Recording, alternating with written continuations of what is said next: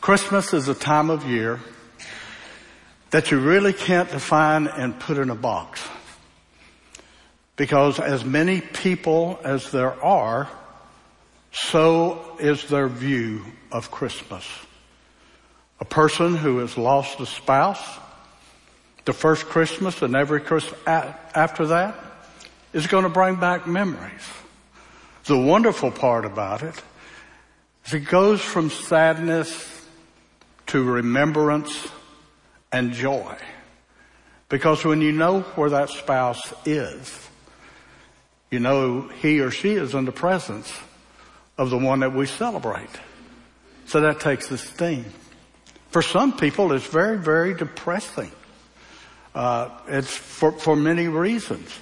Uh, I talked to a, a sheriff, a friend of mine one time, and he said that the most domestic violence occurs on the weekend of Christmas, Christmas Eve, Christmas Day, days leading up, the days leading after.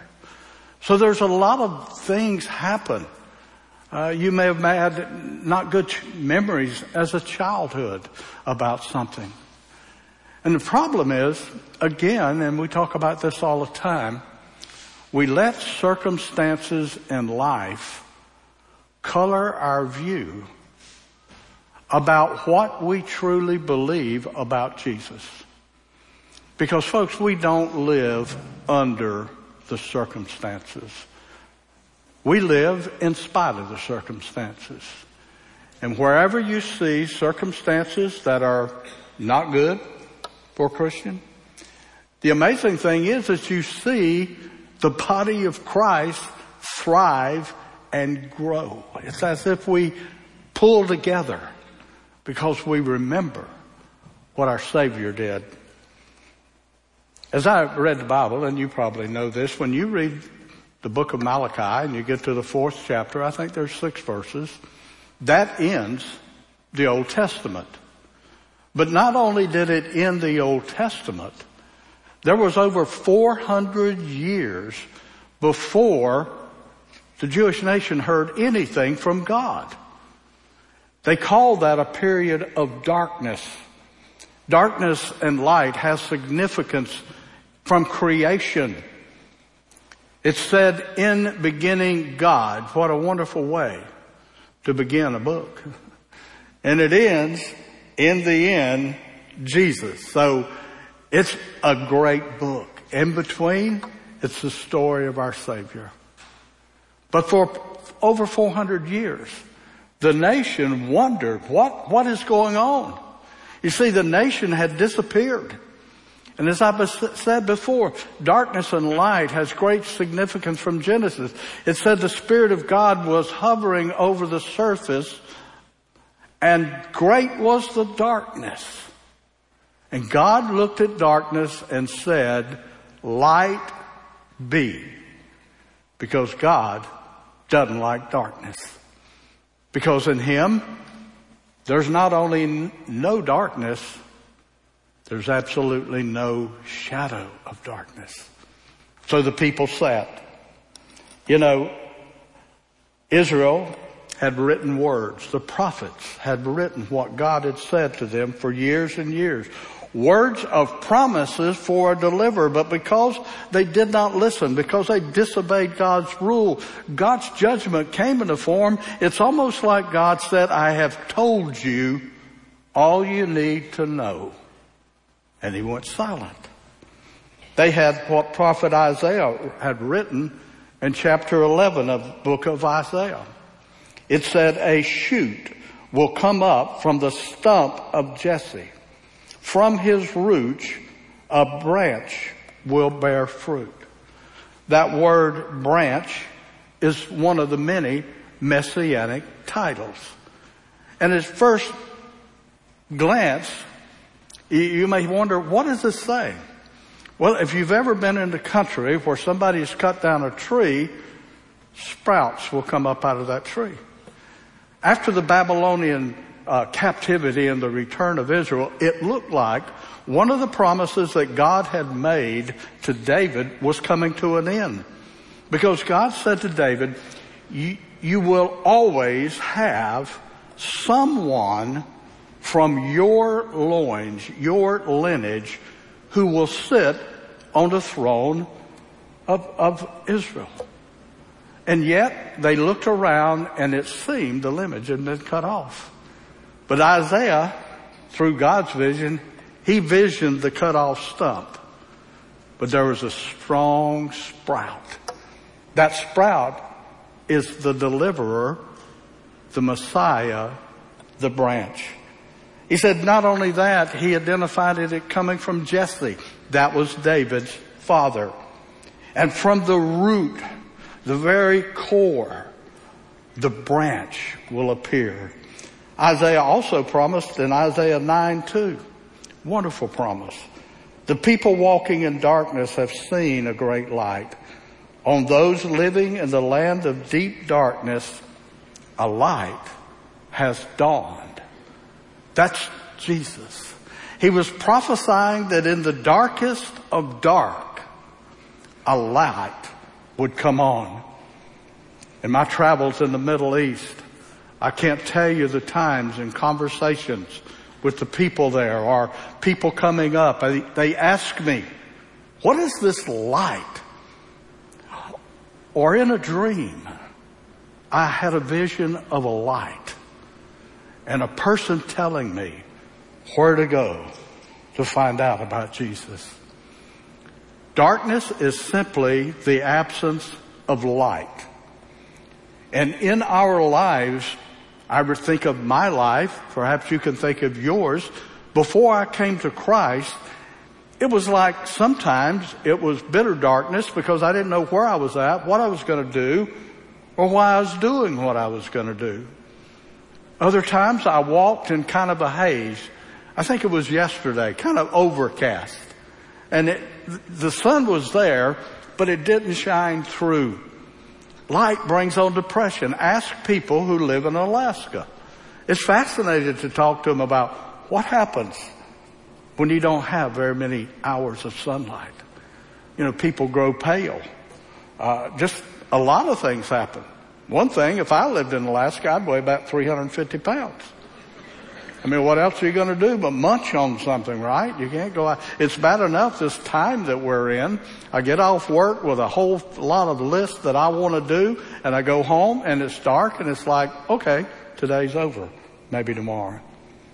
You know, our spiritual darkness is like that. We get cranked up. We have a lot we're going to do. The darkness comes over us and we fall back on procrastination. Oh well tomorrow. Over 400 years, no word from God. They had to hold on to a promise that by that time, through that many generations, maybe begin to slip from their mind. I can't imagine. Oh, but something good happened. you know, the first announcement were to a group of shepherds shepherds who kept, for the most part, sheep that would be used for the temple sacrifice. And the amazing part about that is a shepherd couldn't go to the temple because he was ceremonially unclean. But it was to those unclean shepherds on a very dark night that the sky burst open and an angelic chorus began to talk to them. The Savior you've heard about is here. I invite you to come and see. Luke records it this way in the first chapter, verse 76 beginning, little background. Mary was told by the angel of God that the one born in her, a virgin, would be the savior of the world. Prior to that, an angel had appeared to a couple, Zechariah's wife, who was barren and said, you're going to bear a son. You're going to call his name John and he's going to be the forerunner, the preparer of this great Messiah. Zechariah was a priest. And when the angel told him, he disbelieved.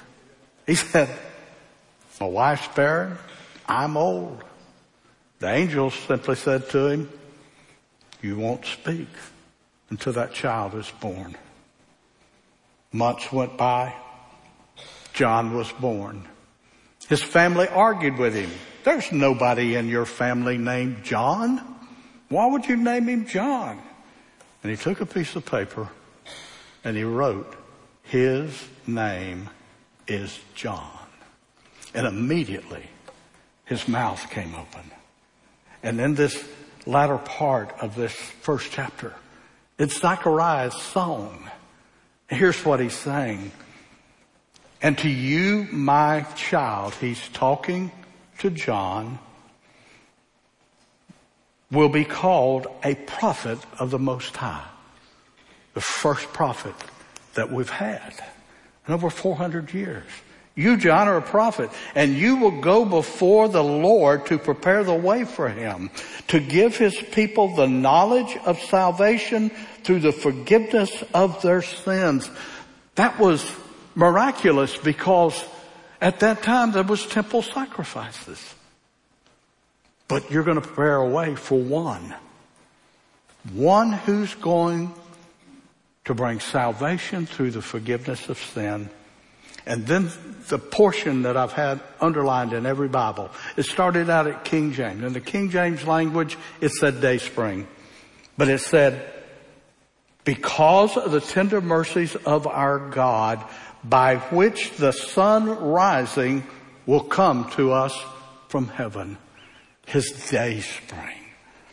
How many of you, I don't know how many of you get up early, but I'm going to tell you, a sunrise is magnificent. I come over on Monday and Monday of this week, man, it was foggy. I had my eyes on the road. And every once in a while through the fog, I could see this round thing that I identified as sun, but the fog had it. I cleared 92 and got near 95, and that sun broke out, and I had to put on sunglasses. It was a lift of spirit. When the rains come and it's gloomy for day, hurricanes are here blowing and you're in your house and all of a sudden you look out and there's light. You see, that's the exhilaration that Christmas should bring to us. Because even as Christians, we can go into a fog. and we just kind of float through life, taking whatever comes the best we can. That's not God's plan. He sent a day spring from on high. The sun every day rising in our hearts because of the promise of salvation through the forgiveness of sin. Christmas, He's our day spring. The top of the tree, there's a star most often, maybe an angel. We're going to talk about him being the bright and morning star also. This morning I want you to know it doesn't matter how dim the world grows. And it doesn't matter about the culture around us. Down in South Daytona, they got this big tall building. I used to live across the river from it. It's called a lighthouse. We had huge picture windows that I first loved when I moved in until that night. Because when that lighthouse made its turn, it lit up my living room. And I thought about a seafarer. I know they got GPSs and all of that. But how much hope does that bring to someone who Maybe in a boat, not knowing where they're going, knowing where they're supposed to go, but wandering about a rocky shoreline. The light pierces the darkness. Never forget that just like John, we're not the light. We're the lighthouse.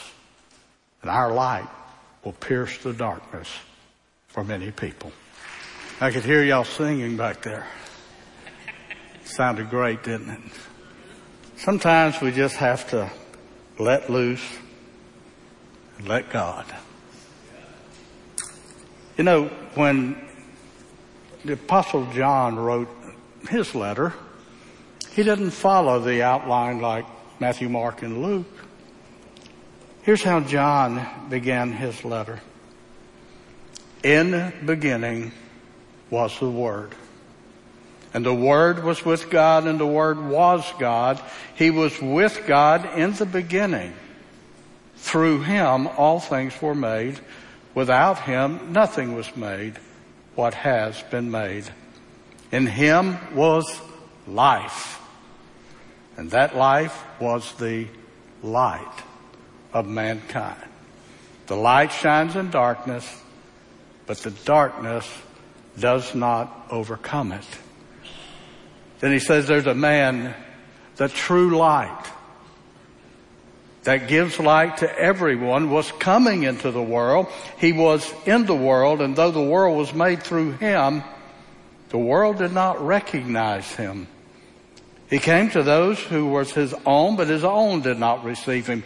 Yet to all, hold on to this, yet to all who receive him, to those who believed in his name, he gave the power to become sons and daughters of God.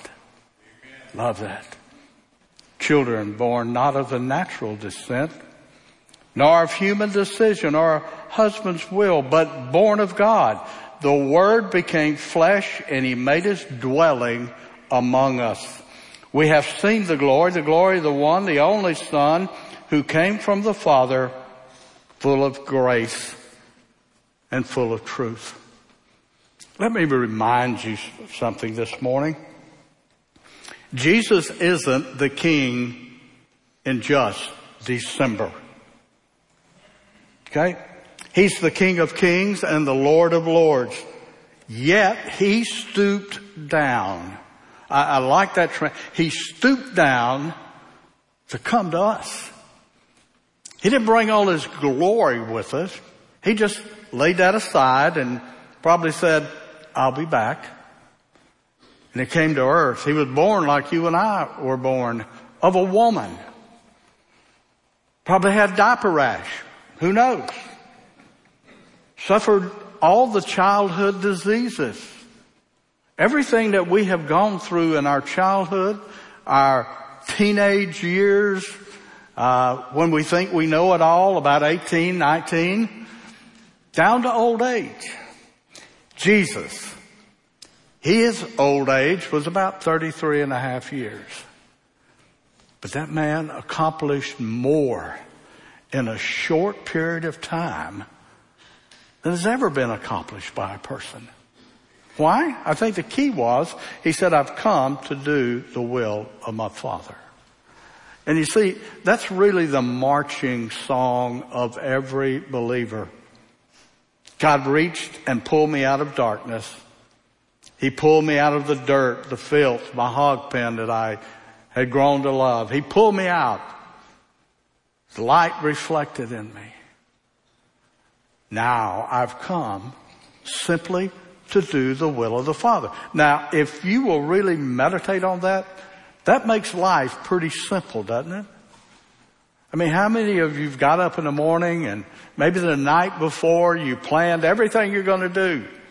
You got your plans. You wake up as you're like me sometimes, if you didn't write them down, you're going to forget. But then during the day something happens or that. Life happens. We get off course. But if we just begin our day and say, Lord, your will be done on earth as it is in heaven and in my life, then I find that my day's a little bit better. Yet, one thing. He suffered a death. We may say at that age, premature death. But it wasn't premature. It was planned before the foundation of the earth. He accomplished what he was to do as he walked on this earth. And in his death, he accomplished the purpose of that babe in a manger. I saw a picture one time. It was beautiful. It's a picture of a manger. with Mary and Joseph and the Christ child, the shepherds.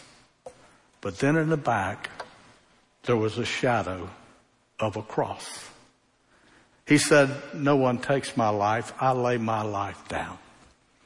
And when he laid it down, your salvation and my salvation through the forgiveness of sin was accomplished.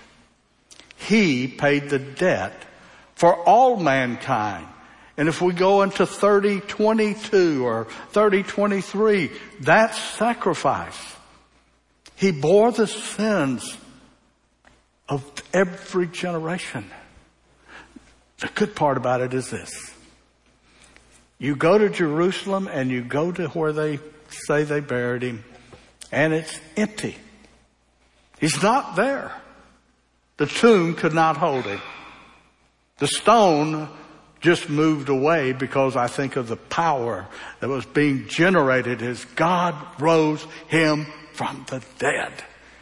And he folded that sheet that was around him and he laid it down. And when he walked out, that's your guarantee and my guarantee that everything Jesus has promised will be fulfilled.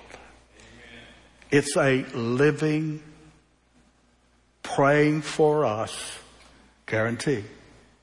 He's at the Father's side. The Bible says, what's Jesus doing in heaven? He's making intercession for us, identifying us. That's why verse 12 is so true. Yet to all who did receive him, to those who believed in his name, he gave the right.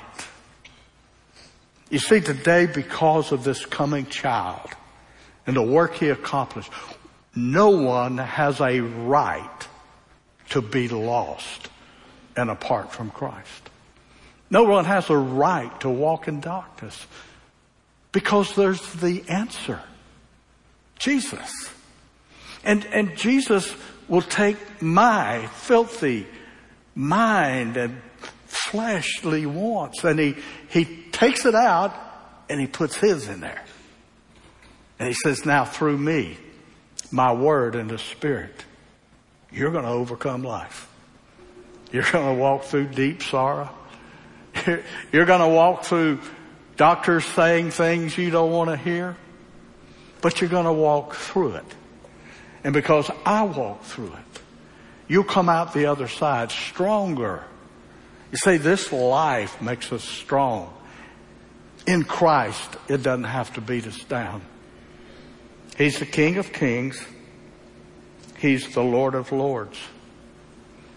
This morning when you listen online, I want to ask you, is that your Savior? Is he yours personally? Walking, talking. Thanking Him for a Publix parking lot up close when it's raining. Thanking Him for giving you the strength and the energy to endure and prosper. Have you ever seen after a heavy rain, maybe like a hurricane, the flowers all beat down and drooping. An amazing thing happens. The sun comes up the next day. They're there. That's my Jesus. Do you know him this morning? Is he personally yours? Have you lived out the exchange life that he gave you? See, those are things we ponder at Christmas.